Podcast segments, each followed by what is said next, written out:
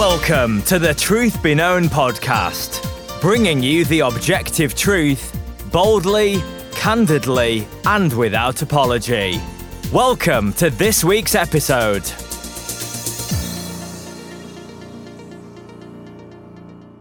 Welcome back, everyone, to another episode of the Truth Be Known podcast. I'm Nathaniel Jolly. And I am Eki Tepsapornchai.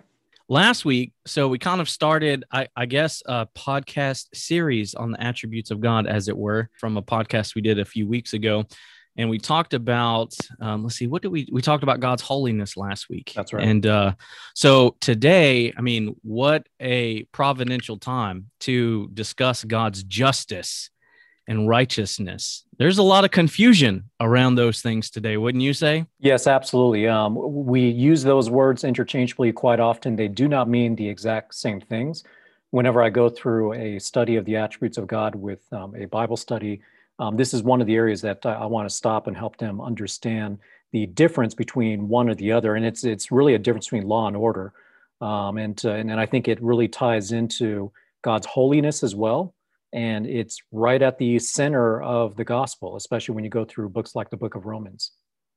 Yeah absolutely. I, I, mean it's a good place to say that when we talk about god's attributes there is no attribute that can be separated from any of god's other attributes right? So god is sovereign and he's holy and he's love and those things always simultaneously exist. You can't separate one from another although we hear folks try to do that more and more these days um, I, I like to say when we talk about, and, and you're right, the words are very similar. In fact, if I remember correctly, they stem from the same uh, root word in the Greek. Yes. Um, I, I tend to tell people that justice is the way God legislates or enacts his righteousness, um, or, or at least in part.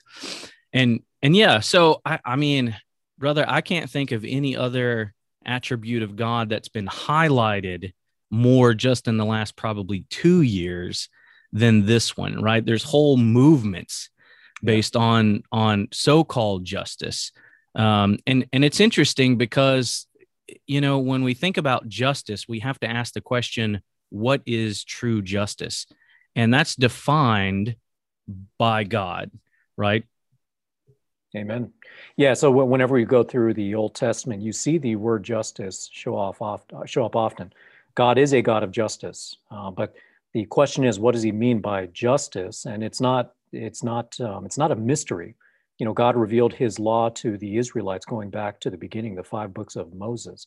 And that really is the standard that he put out there for justice and righteousness. In fact when you get into the book of romans romans shows us that there have been two manifestations of god's righteousness. One was the law which is perfect and holy and just but no one is able to meet that standard and then thanks be to God that the second manifestation was Jesus Christ.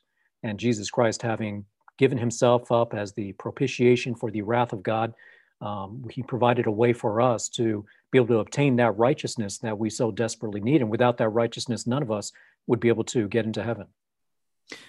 Yeah. And, you know, we talked about eh, eh, the words being slightly different. We, if you were to look up the definition of righteousness in the dictionary to say something to the effect of the quality of being right, um, or morally right or justifiable. And it, you know, so we're talking about God's character, who He is. Everything God does comes from His state of being a righteous being. God is not capable of doing something other than what is right, um, b- by definition. Which that that may lead us uh, to talking about some things that I've seen recently on Twitter about you know Jesus repenting and and that sort of thing. Right. Um, it, it's not possible if God is a righteous God. And R.C. Sproul would have yelled at me right there and said, no, since God is a righteous God, uh, rather right. than if. Um, but it, yeah, I think a fundamental issue when we speak of God's attributes, and this one is no different, is we tend to judge God. Um, or we we tend to view God based on human understanding, right? On or on preferences. So we talked about a little about this last week where we kind of categorize tiers of people into holiness and then we just put God on the top tier. Well, we do the same thing with justice. Um, we look at what we we tend as people to look at what we think is right or wrong, and then we'll make comments or we'll hear comments. We don't do this, but we'll hear other people make comments um, like, well, my God would never do that, right? Because it's not just. Um, yeah, yeah go for so it, what, brother. Jump in there. What? Yeah, what what they're what they're doing when they say, "My God would not do that," they're not basing their answer based upon what Scripture reveals. They're basing their answer based upon what they think is right. Well, what they think is right is irrelevant. I mean, that's that was the problem in the book of Judges. Everyone did what was right in their own eyes. Mm. And so it's no different than what people are doing today when they start to make those judgments. And while we're not on the topic of love, um, the overemphasis upon kind of more of a humanistic love often drives what people think is righteous. So when we talk about how God is loving, they'll let loving get carried away into this kind of humanistic emotionalism, whatever makes me feel good. And then that ends up informing to them what actually is right or wrong. Well, that's not the way right or wrong is determined. Right or wrong is determined by reading the Bible and understanding what it is that the Bible says. And so I was just informed. I the area that I live in is a relatively conservative area. I was just informed this morning that there is a church um, one town over, uh, and I don't know how long this has been going on, but someone from my church drove by that church and said that now there's two flags in front. There's the American flag, and then there's the LGBTQ flag um, also flying in front. And so I think that's a great example of how justice to people, what is right uh, in, in, the people's eyes, is getting redefined to include what they think is right rather than what God says is right. And justice, when we talk about the di- difference between these two words, justice requires a standard of righteousness. Without a standard of righteousness, justice makes no sense. And without justice, righteousness is not upheld. Um, so they're they're both um, they're both important uh, to each other, but righteousness is really, in my mind, what God deems as good and, and right, morally right, as opposed to morally wrong. Yeah, now I mean absolutely, and you know you brought up the subject of love, and again, you can't really talk about one of God's attributes separate from His others, right? They all are inter- intertwined, as it were and i mean the this is the thing we've heard the last couple years um, you know god is love god is love and we understand that and that's a true statement in and of itself until you get behind uh, the definition of whoever's using that right well what do you mean god is love and uh, it just reminded me of a conversation that i was having with a lady who insisted that her jesus um, was a just and loving god and he would never violate um, right? So we really are talking about justice. He would never violate the woman's right to choose to have an mm. abortion. Um, wow. And and I just thought, well, you know, lady, the Jesus you worship isn't isn't Jesus of the Bible, right? And that's not justice because justice demands uh, a right action towards murder, which is what abortion is. But this is the kind of thing we're seeing a lot. Yeah, and when she says that, that's exactly what she's doing. She's putting her feelings first saying that my God is righteous, he is just, and, and he would never take away the woman's right to choose. Well, he would never condone murdering someone who is unborn. He would never condone murdering someone who is help, helpless and defenseless, um, someone like an infant. So when you make statements like that, it's it's really kind of a manipulative statement to try to really elevate the woman's right to choose as if this is some sort of supreme right. It's just like how free choice advocates often will make uh, free choice as being the mm. the greatest um, ability that man has or the most valuable um, ability that that man has and yeah unfortunately that's that's the case and it, it can go in multiple different directions depending upon the narrative that people are trying to push right so i mean if you're talking about the whole pro-choice or pro-murder abortion debate, um, those who are in favor of abortion will make statements like that. Well, God would never take away a woman's right you know to choose. And if you talk about um, the, the the law or you talk about LGBTQ, well, God would never take away my desire to be with someone that I truly loved. You know, so you, you can take that and point that in all kinds of different directions. And the social justice movement that you brought up um, over the last couple of years, um, that is getting really, I think, violently pushed into Scripture. And and Scripture, make no mistake, we are all created equally in the image of God we are all of equal value, especially when we are saved and brought into the household of God. We're all joint heirs. Um, but sin is sin. And then, you know, there's this overarching emphasis upon racism, as of late, especially that racism is presented like this capital sin. Well, if we're really uh, abiding by God's righteousness, it's not just racism, it's which, by the way, doesn't even show up in the Bible. It's partiality and hate, a combination of partiality and hate. But it's really everything that God says that is wrong. So we we preach all of it. We we look at all of it.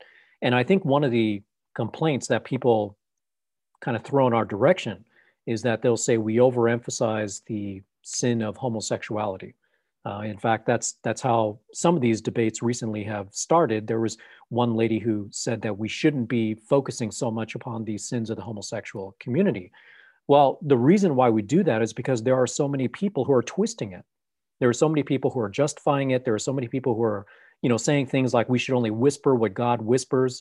You know, they're they're actually taking it out of bounds. And when we look at, for instance, Romans chapter one, and it talks about how God handed people over, it's very clear that part of God handing people over included included kind of this sexual deviancy of homosexual mm. behavior. Yeah, absolutely. And you know, that's a really good point. That argument, it it came up recently uh, for me as well. It, it's kind of a, an ongoing all the time thing now. Well, why do you speak so loudly about homosexuality and not about an adulterer? And you know, one of the things that I like to bring out to folks is you know, homosexuality it's not that it's the sin above all other sins. It is a different sin. We see that in scripture. Um, but I don't know about you, but I, I, have certainly in the past had homosexual people come into the church and not, and it's very obvious, you know, if they're a couple. But you know what I've never had in the church or I've never heard of or I've never seen if it happened, it would be a rare instance is no one walks in the church and says, Hey, everybody, I am an adulterer. I cheated on my spouse last night, and you have to love me and accept me for that because it's who I am. Right? P- people don't do that. Um, yeah, that's that's that's a great point. That that's a that's a really great point.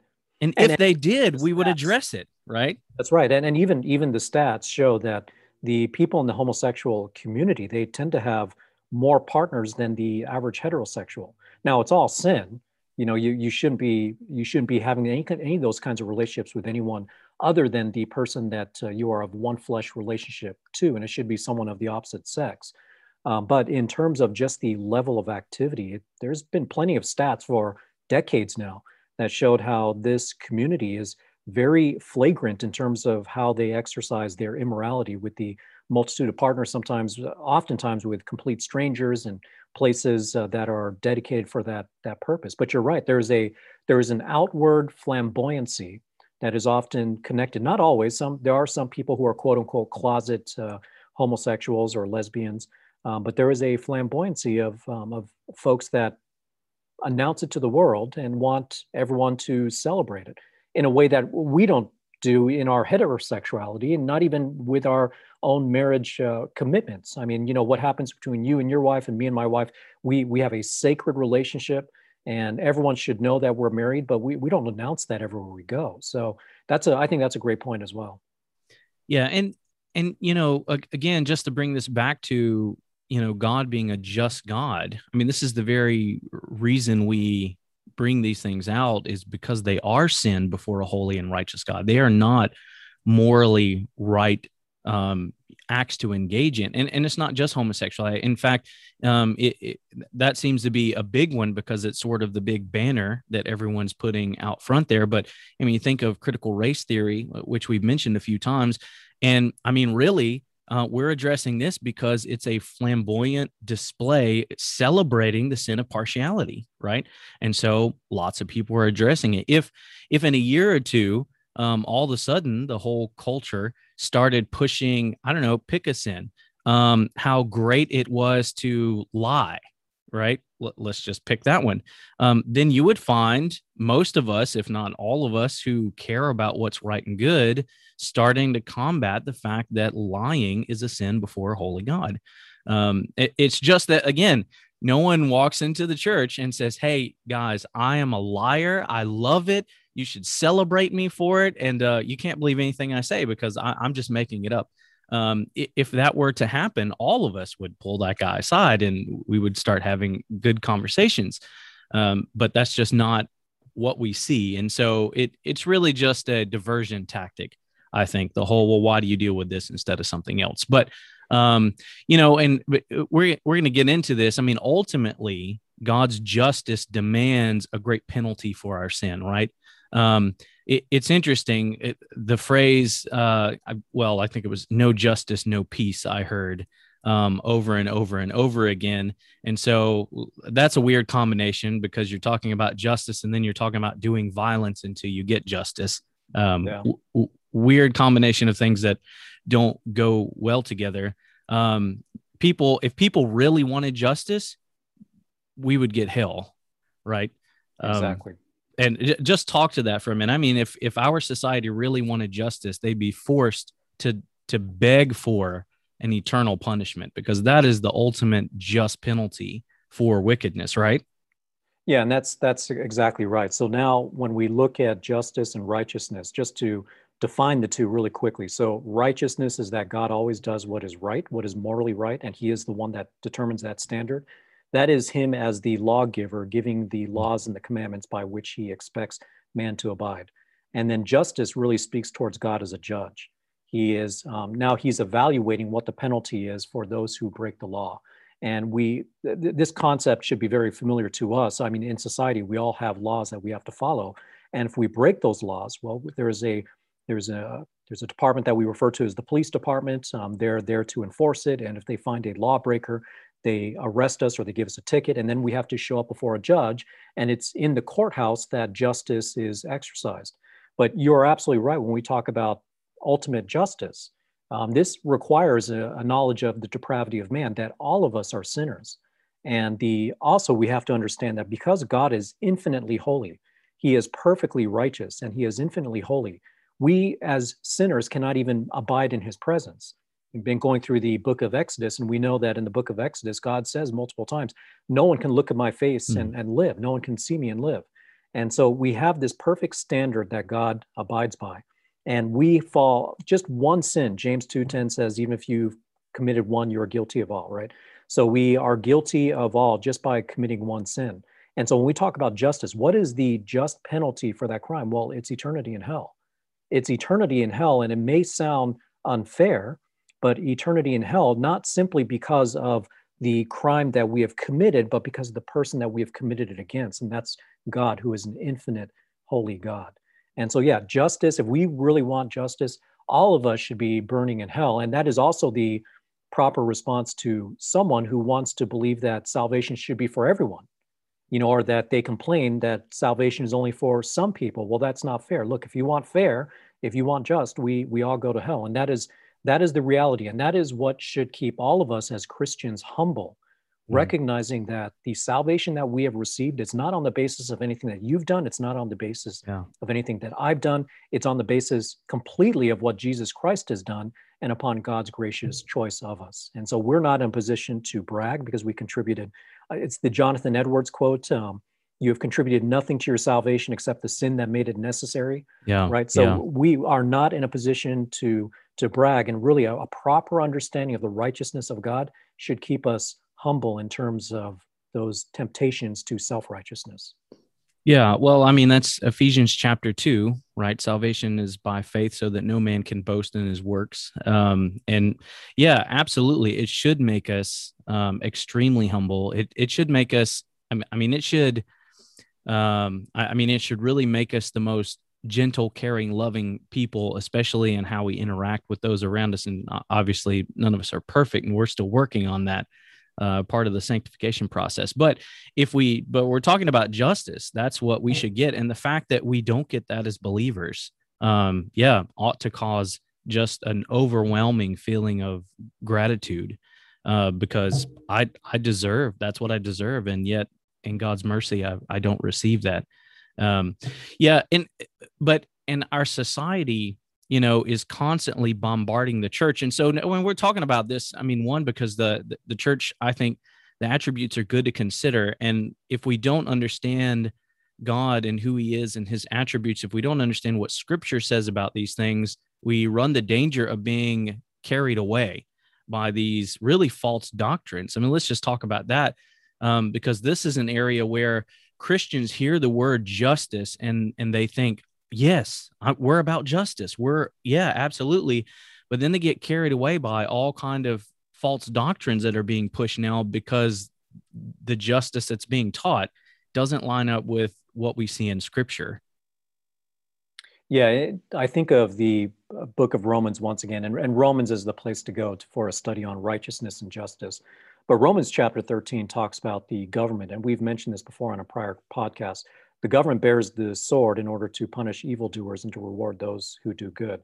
So, in some sense, we do expect that there is justice that's going to be ma- maintained in a on a civic level here. That there's going to be laws going to be created. We're going to be expected to obey those laws, and we obey them unless we are called to disobey God, which I believe is the case with churches being told to close. The James Coates situation that we've talked about before, um, but righteousness and justice, um, we expect some level of that to be upheld here. And being in America and, and with the right to vote, we want to vote in ways in which that's going to be upheld as much as possible.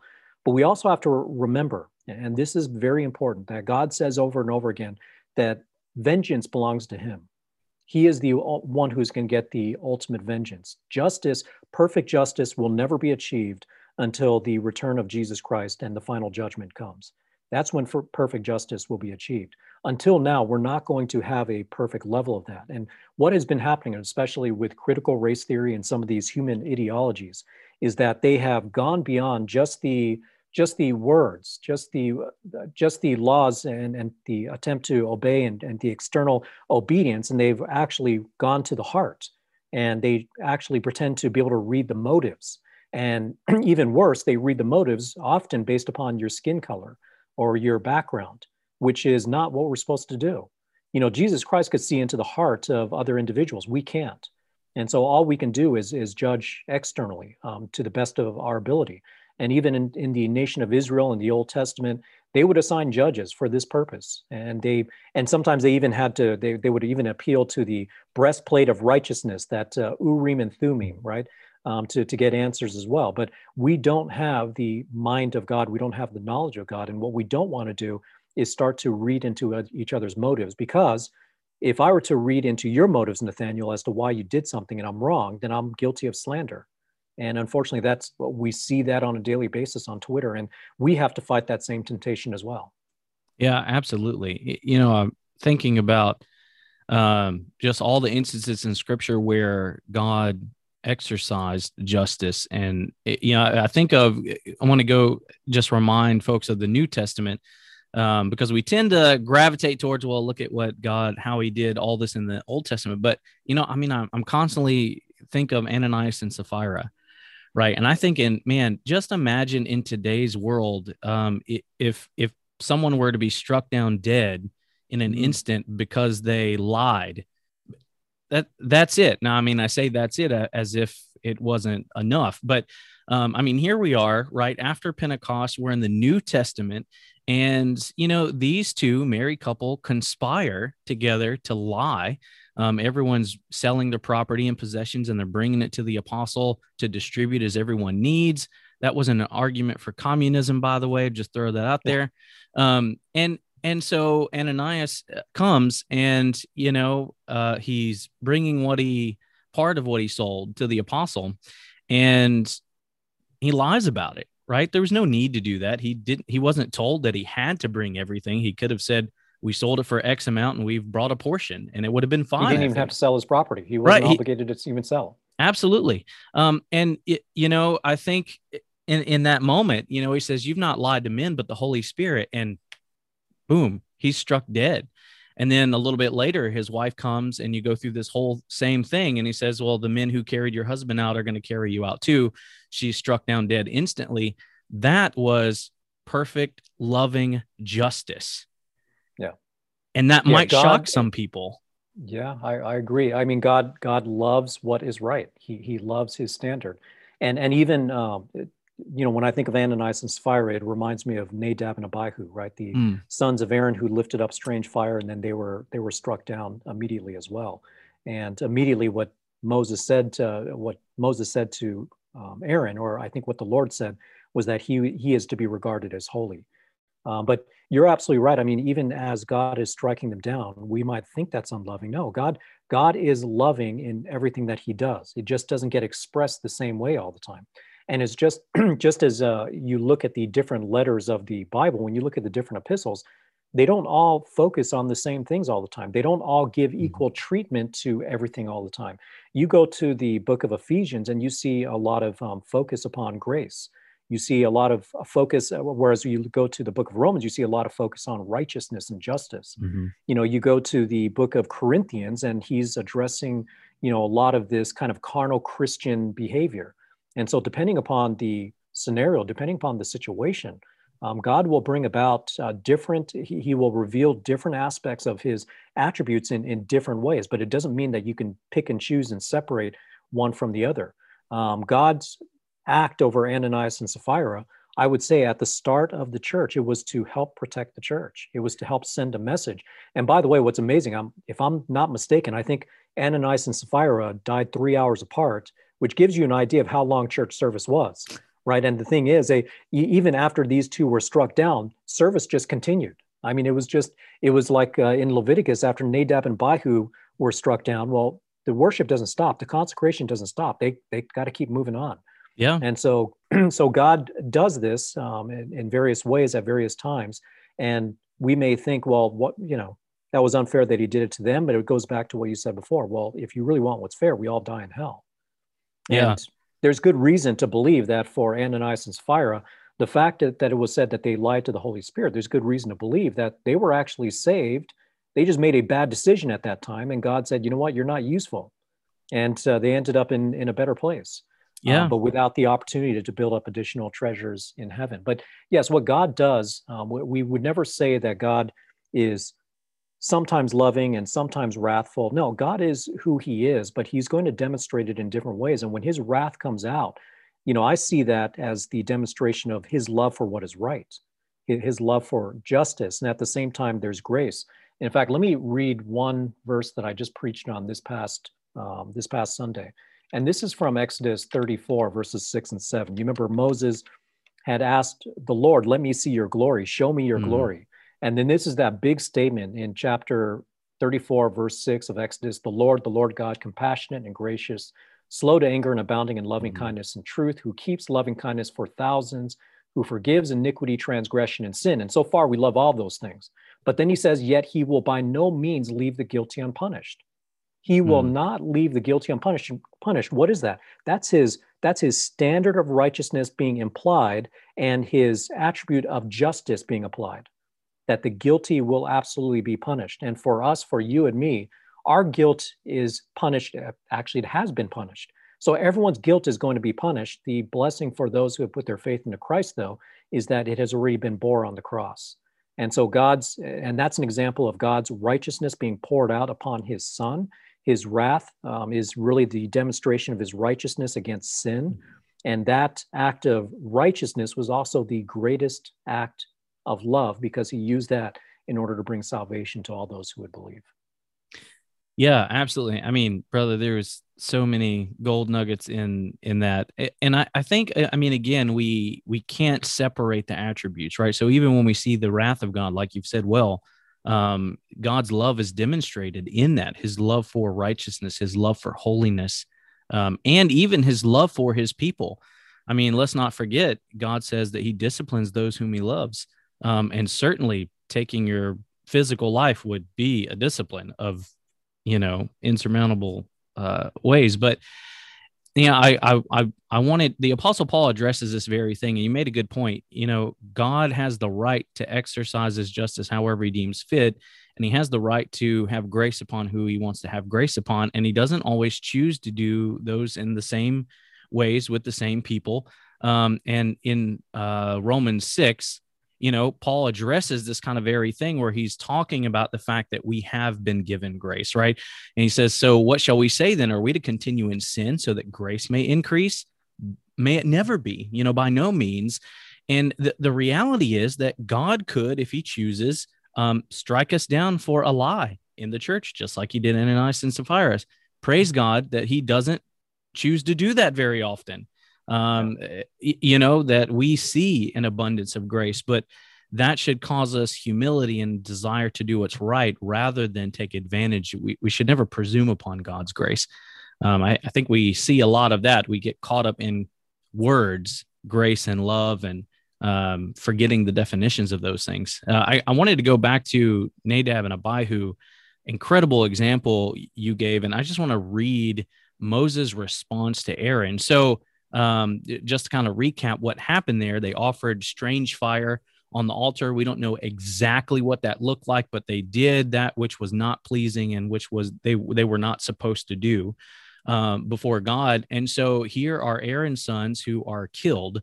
And, and I think it, you know it's reasonable to assume Aaron had human thoughts like any father might have had. Uh, perhaps he did think, "Wow, that's a little harsh." We don't know. Uh, I'm I'm just guessing there. But what we do know is Moses' response and subsequently God's response. So this is Leviticus chapter 10 and verse uh, three.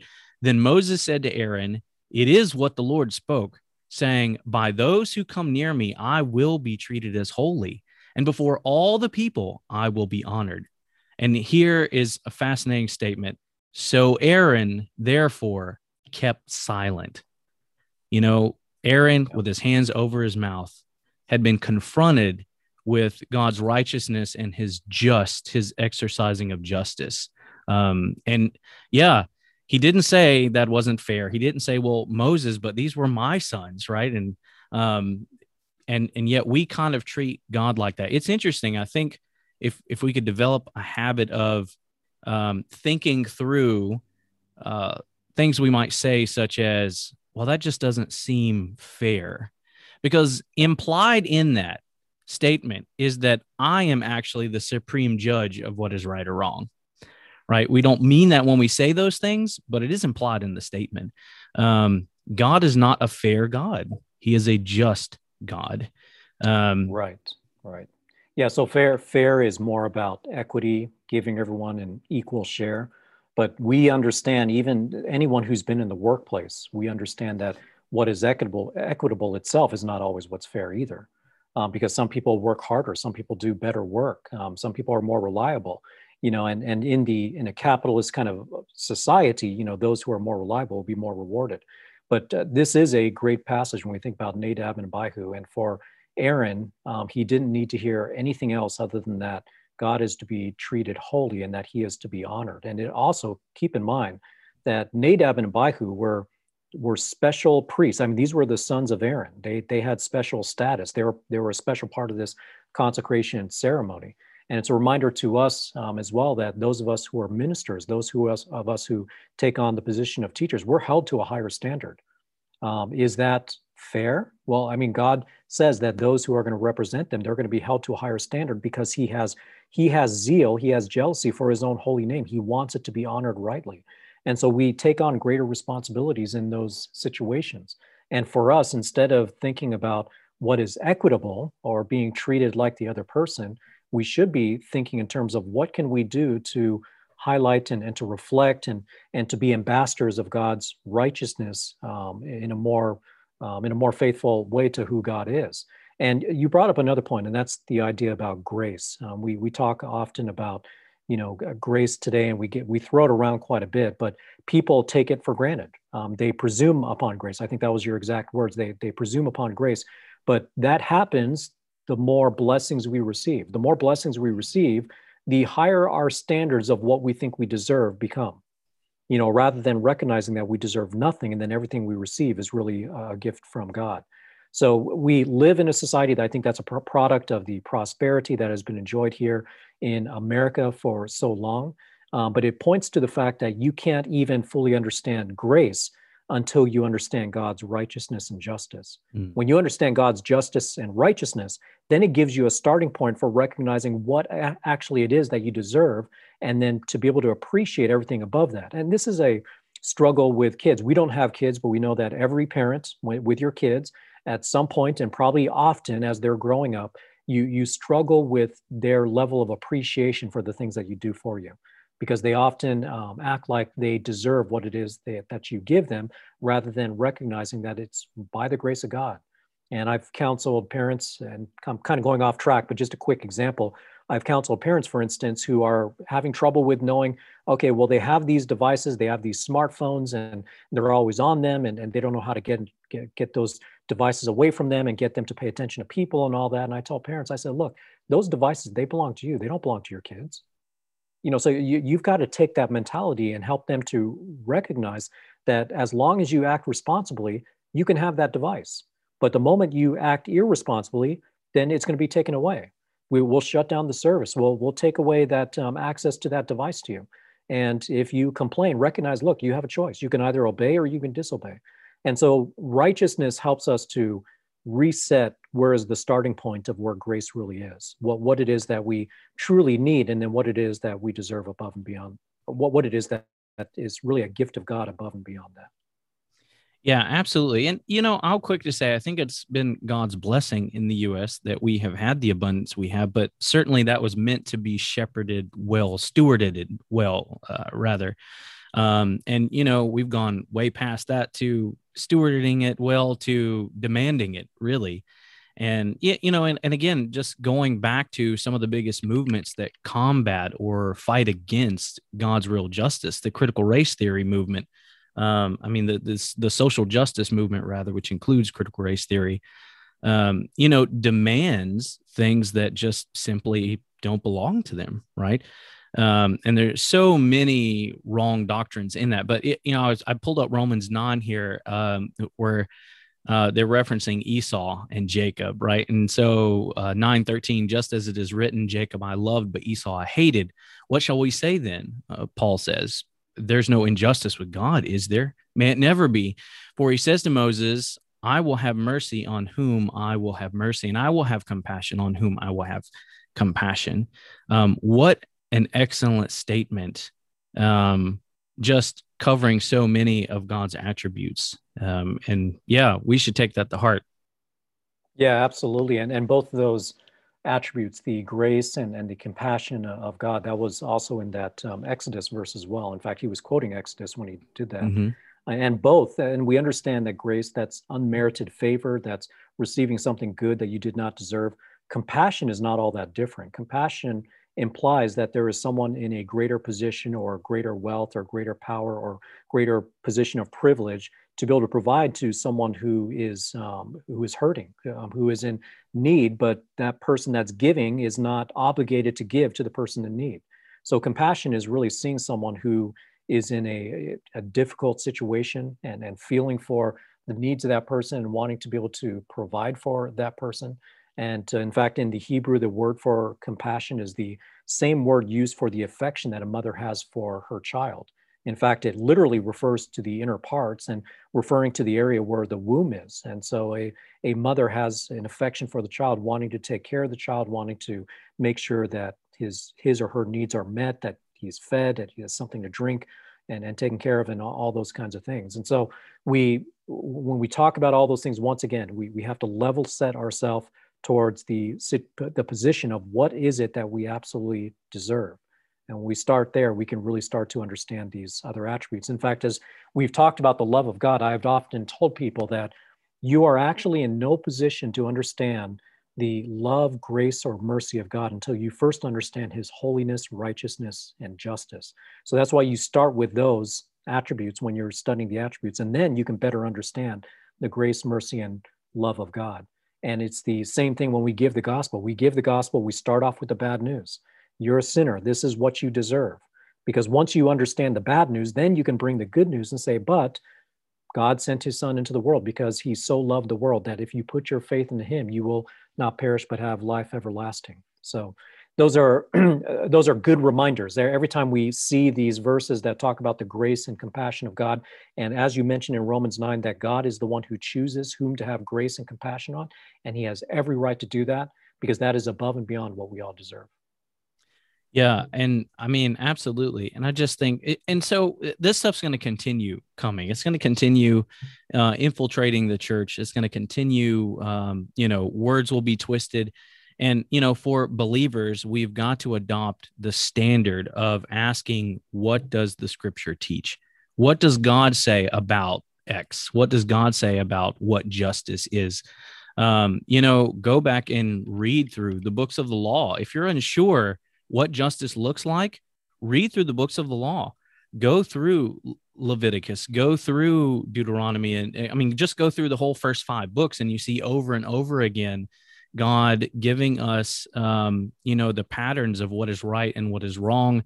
And, you know, understand there are divisions in the law, right? There are things that we are no longer bound to because we're not the nation of Israel.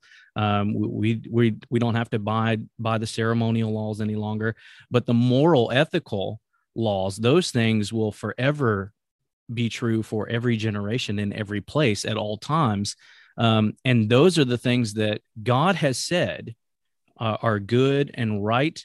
Um, they're the things that God has says are not good and not right. And when the culture comes in and says otherwise, you know, then we can stand firm and say, well, no, that's not true. Um, you're you're asking for reparations because you are attributing the sins of the father to the son and we know that that is not something god does i'm not responsible for my great great great grandparents who uh, actually my own personal family were probably indentured servants. But in any case, um, I'm not responsible for the sins of generations past that may have done sins. And so for our generation to come and now say, no, I deserve reparations. Well, actually, you you deserve punishment for your sin of partiality because that's what that is.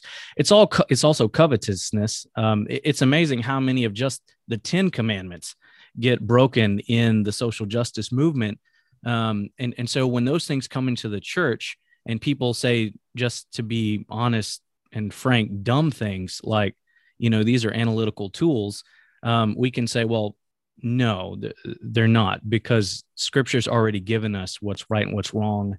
Um, and so l- let's set those things aside. They're worldly. They're not in fact biblical. And and let's do justice um, when we need to I don't know a single pastor, and you probably don't personally either, at least not in our circles, that would ignore um, real, genuine partiality in the church in the form of racism. Um, you know, if that came up, we would deal with it, right? The church would deal with it, or abuse, or whatever it is. You know, whatever sin is is the big fad thing in the culture today. We deal with those things but we aren't going to blanket everyone and just say if you have x skin color you're automatically you know this type of person. Um, we don't do that because god doesn't do that. Christ um, you know we're followers of christ and christ being the second person of the trinity god has set the standards for what's right and what's wrong and that's where we take our standards from yeah, that's those are good thoughts. And when we talk about that social justice movement, and, and recently what we've seen are people, or I think it was Coca-Cola, be less white, right? Which oh, yeah. ridiculous. and then I think someone, and I just saw it this morning, and I apologize, I don't remember who said this initially, but someone made the point that wait a second, cultural appropriation is a sin according to people today, and cultural appropriation is is is when you when when you give honor, in my eyes, when you give honor to a culture that's not your own you know when you start to exercise some of the some of the um, i guess some of the practices of a culture that does not belong to you that's like cultural appropriation well if you're telling a person to be less white and he's not to you know he's not to commit the sin of cultural appropriation what is it that you expect him to be right and so it's it's it's a ridiculous um, kind of statement it's a ridiculous kind of direction and it also um, says it suggests that god made a mistake by making someone white because white is mm-hmm. somehow mm-hmm. inherently more guilty.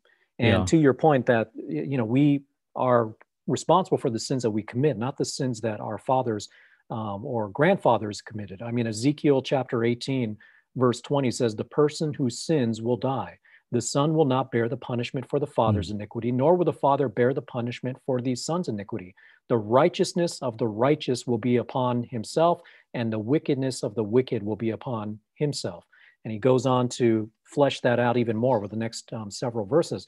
But it can't be more clear that when people today ask for reparations, the question is okay, who exactly wronged you directly? Who today hmm. wronged you directly? Now, we're not talking about your forefathers. We're not talking about people who are three or four generations before you.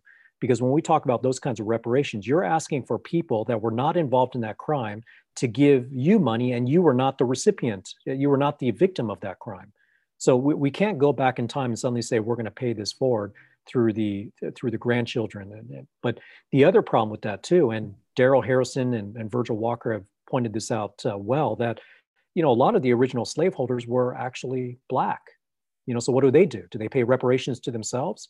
You know, how, how, how does that work? And then for Asians, I mean, so there were Chinese people that were put under slavery, you know, in San Francisco in particularly, you, you know, but there's been no, as far as I know, there's been no reparations to them. So we we get caught into these, uh, you know, you need to give me this and you need to give me that, and it goes above and beyond what really the scriptures call us for in terms of justice. Now, a lot of people will go to Old Testament examples like Daniel, um, praying that prayer of repentance for all of Israel, for his forefathers and whatnot. But you have to understand that's part of the Mosaic law. The Mosaic covenant was that punishment would come upon the nation if they continued to disobey God. And they would not be reinstated, they would not be restored until they have come to repent. And so that, that was part of the covenant obligation that they had. But Ezekiel makes very clear, and this was during the exile times, Ezekiel was the prophet in Babylon. Um, Ezekiel makes it very clear that you are being punished for your own sin. You're not being punished mm-hmm. for your father's sin. And by the way, that was what they were saying at that yeah. time. They were they were kind of social justice warriors themselves, saying that we're only doing this because of what our fathers did. No, you're you're paying this punishment because of what you have done. You're, you're not bearing the punishment for your fathers. And so we always have to go back to this sense of what is right in God's eyes rather than what is right in our eyes. And I like the fact that you pointed out how the law, especially when we talk about the, the moral law that we're to follow, that standard hasn't changed from Old Testament to New Testament the blessing of the new covenant now is that um, Jesus Christ has paid for the sins of mm-hmm. all of our um, committing uh, uh, all the bro- ways that we have broken that law. He has paid for that, but we have also received the gift of the Holy Spirit so that we may now be free to do what we could not do before. And Ezekiel goes on to talk about the heart of flesh. Um, Jeremiah talks about how the law is going to be written on our hearts. Um, Moses talks about how our heart will be circumcised. And that all comes with the idea that we would now turn towards God and do more of what we did not do before prior to being saved. Yeah, the I never really thought about, you know, those guys being social justice warriors back in the day, but that's a good point, brother. And you know, I I think of other things like I mean, if, sometimes if we just reason through using scripture, the reality is if a group of people are demanding restitution from someone who did not sin against them, it's just tantamount to theft, right? Uh, how is that justice, right? Uh, right stealing right. is not justice. Um, and and so when when you think through these things, I mean, you really just see the hypocrisy. You know, Coke, for instance, I I'm pretty sure they're still selling vanilla Coke. um, you know, it, it's just these things have gotten so ridiculous, and and we understand. I, I think we shouldn't be overly concerned that the world is adopting these things. And what I mean right. by that is just simply to say, Scripture makes it very clear God's gonna God is turning uh, people over to their depravity. This is this lawlessness. These things are to increase, you know, as we come closer to the return of Christ. So we should fight against these things. Uh, at least the church um, and ourselves adopting these things, we should take every advantage we can get to proclaim the gospel and truth of Christ so that these people can have their eyes opened. Um, we th- these people are not our enemies, right? They're our mission field, right? Um, and we so easily uh, get caught up. I think, at least, I find myself tempted to get so caught up in the battle for truth that sometimes I perceive the world as my enemy, and that's just not the case. We really need to guard ourselves against that. Um, while while at the same time, um, you know, fighting against apostasy in the church and the adoption of these things in the church, and we do that. You know, we do that by well exercising church discipline. We do that by looking after one another. We do that by pointing each other to the word of god rather than to worldly ideologies out there. Um, we don't need to adopt the world's systems as analytical tools. We have the Bible, and when we say it's sufficient, right, we, we exactly. mean we mean that. We it, right. we mean it is sufficient. It is all you need to practice uh, for life and faith in Christ. Um, we can use outside sources, and they're helpful, uh, but we don't need to adopt these worldless ideologies to help us navigate how to be a Christian how to honor Christ, how to do church. Uh, we don't we don't need those things, right? Yeah, that's that's a great point because when we talk about human ideologies and we start to suggest that certain ideologies are needed for us to make better sense of Scripture, then what you're suggesting is that prior generations were less than adequate that they were that they did not have everything they needed to be able to have uh, live out a, a, life of godliness as um, 2 peter 1 3 says. And you make a good point about the really the spiritual warfare. We, content, we, we tend to look at the world and, and can start to make the world our enemy well we understand that the world hates god we certainly understand that but ephesians 6.12 reminds us that for our struggle is not against flesh and blood, but against the hmm. rulers, against the powers, against the world forces of this darkness, against the spiritual forces of wickedness in the heavenly places. And so we wage this spiritual war, realizing that the spiritual war impacts people. And, and people are um, they're children of wrath. We, before being saved, we are children of wrath. We are sons of disobedience. We're following after the ways of this world, after the prince of the power of the air. But we have to recognize that this is a spiritual battle. We're not going to win it by humanistic means. We're going to we're going to seize victory by by spiritual means, by the sword of the spirit, by the word of truth, and by one soul at a time going out and helping to share the gospel and doing that faithfully and helping them to bring them to God in Christ and to see the perfect standard of righteousness that God has set. Because we're living in a world of insanity now.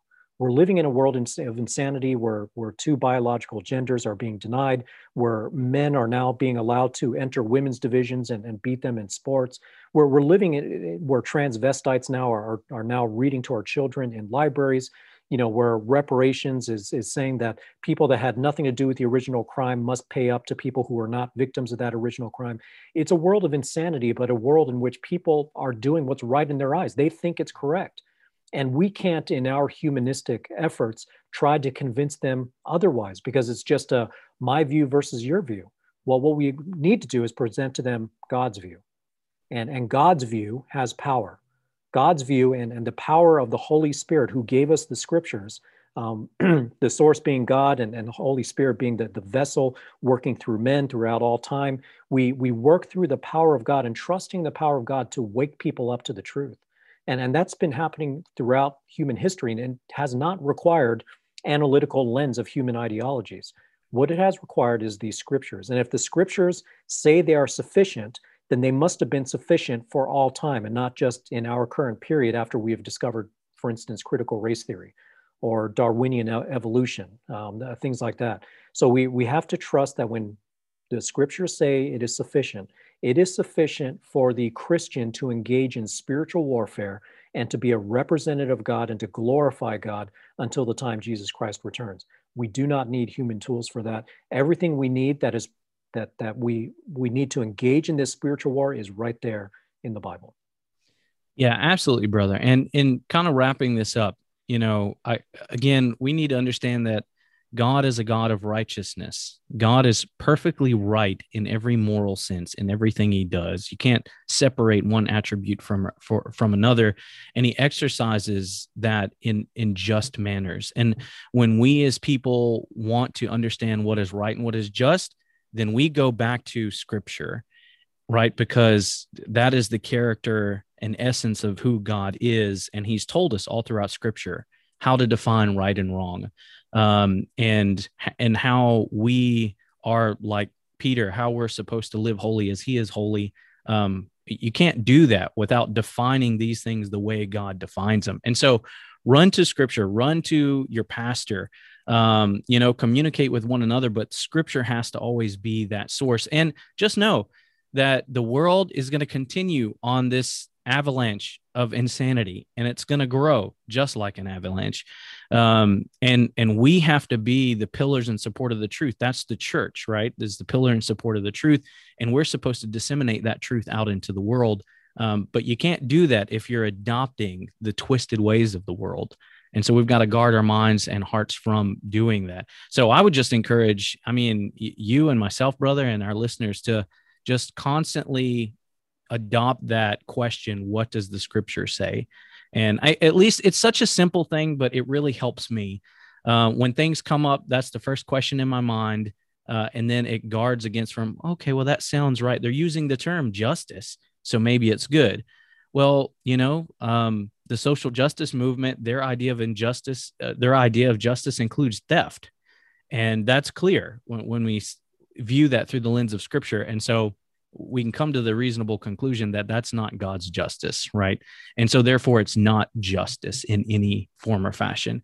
You can use whatever word you want to use, but it doesn't make it true.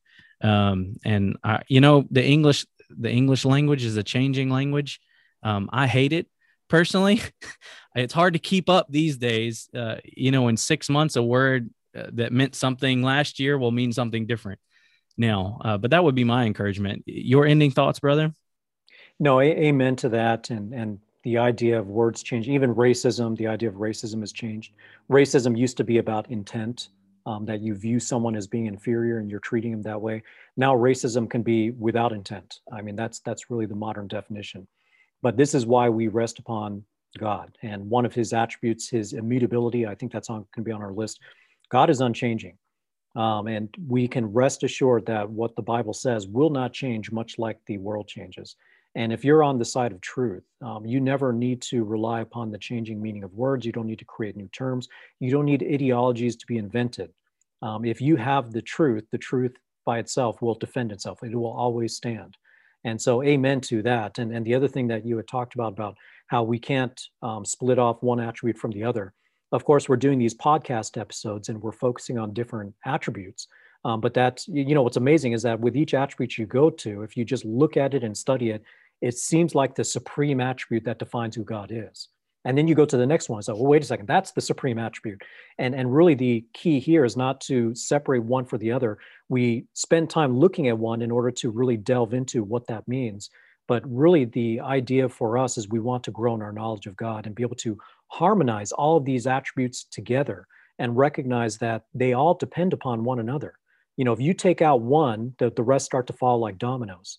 And so God is infinite in his being. He is separated from everyone. And, and even in holiness, we, we think of holiness as being moral perfection. But to, to me, I think of his holiness in that he is separated from us in every way conceivable in all these good attributes that, that we go through and uh, yeah the so we want to be able to go to the scriptures we want to wrestle with all that god says that he is and we want to go through these studies where we learn about individual attributes but then our challenge is to pull it all together and the ending result should be an exalted view of god and a heart that is fueled by greater motivation to worship him each and every day amen brother and so, with that, we'll end our episode today. Thank you guys for listening to us. And until next time, let the truth be known.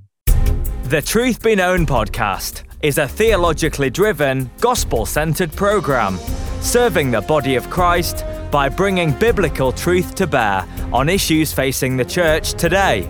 Subscribe to the Truth Be Known podcast by using the podcast app on your Apple or Android device, or listen online at strivingforeternity.org in the podcast section.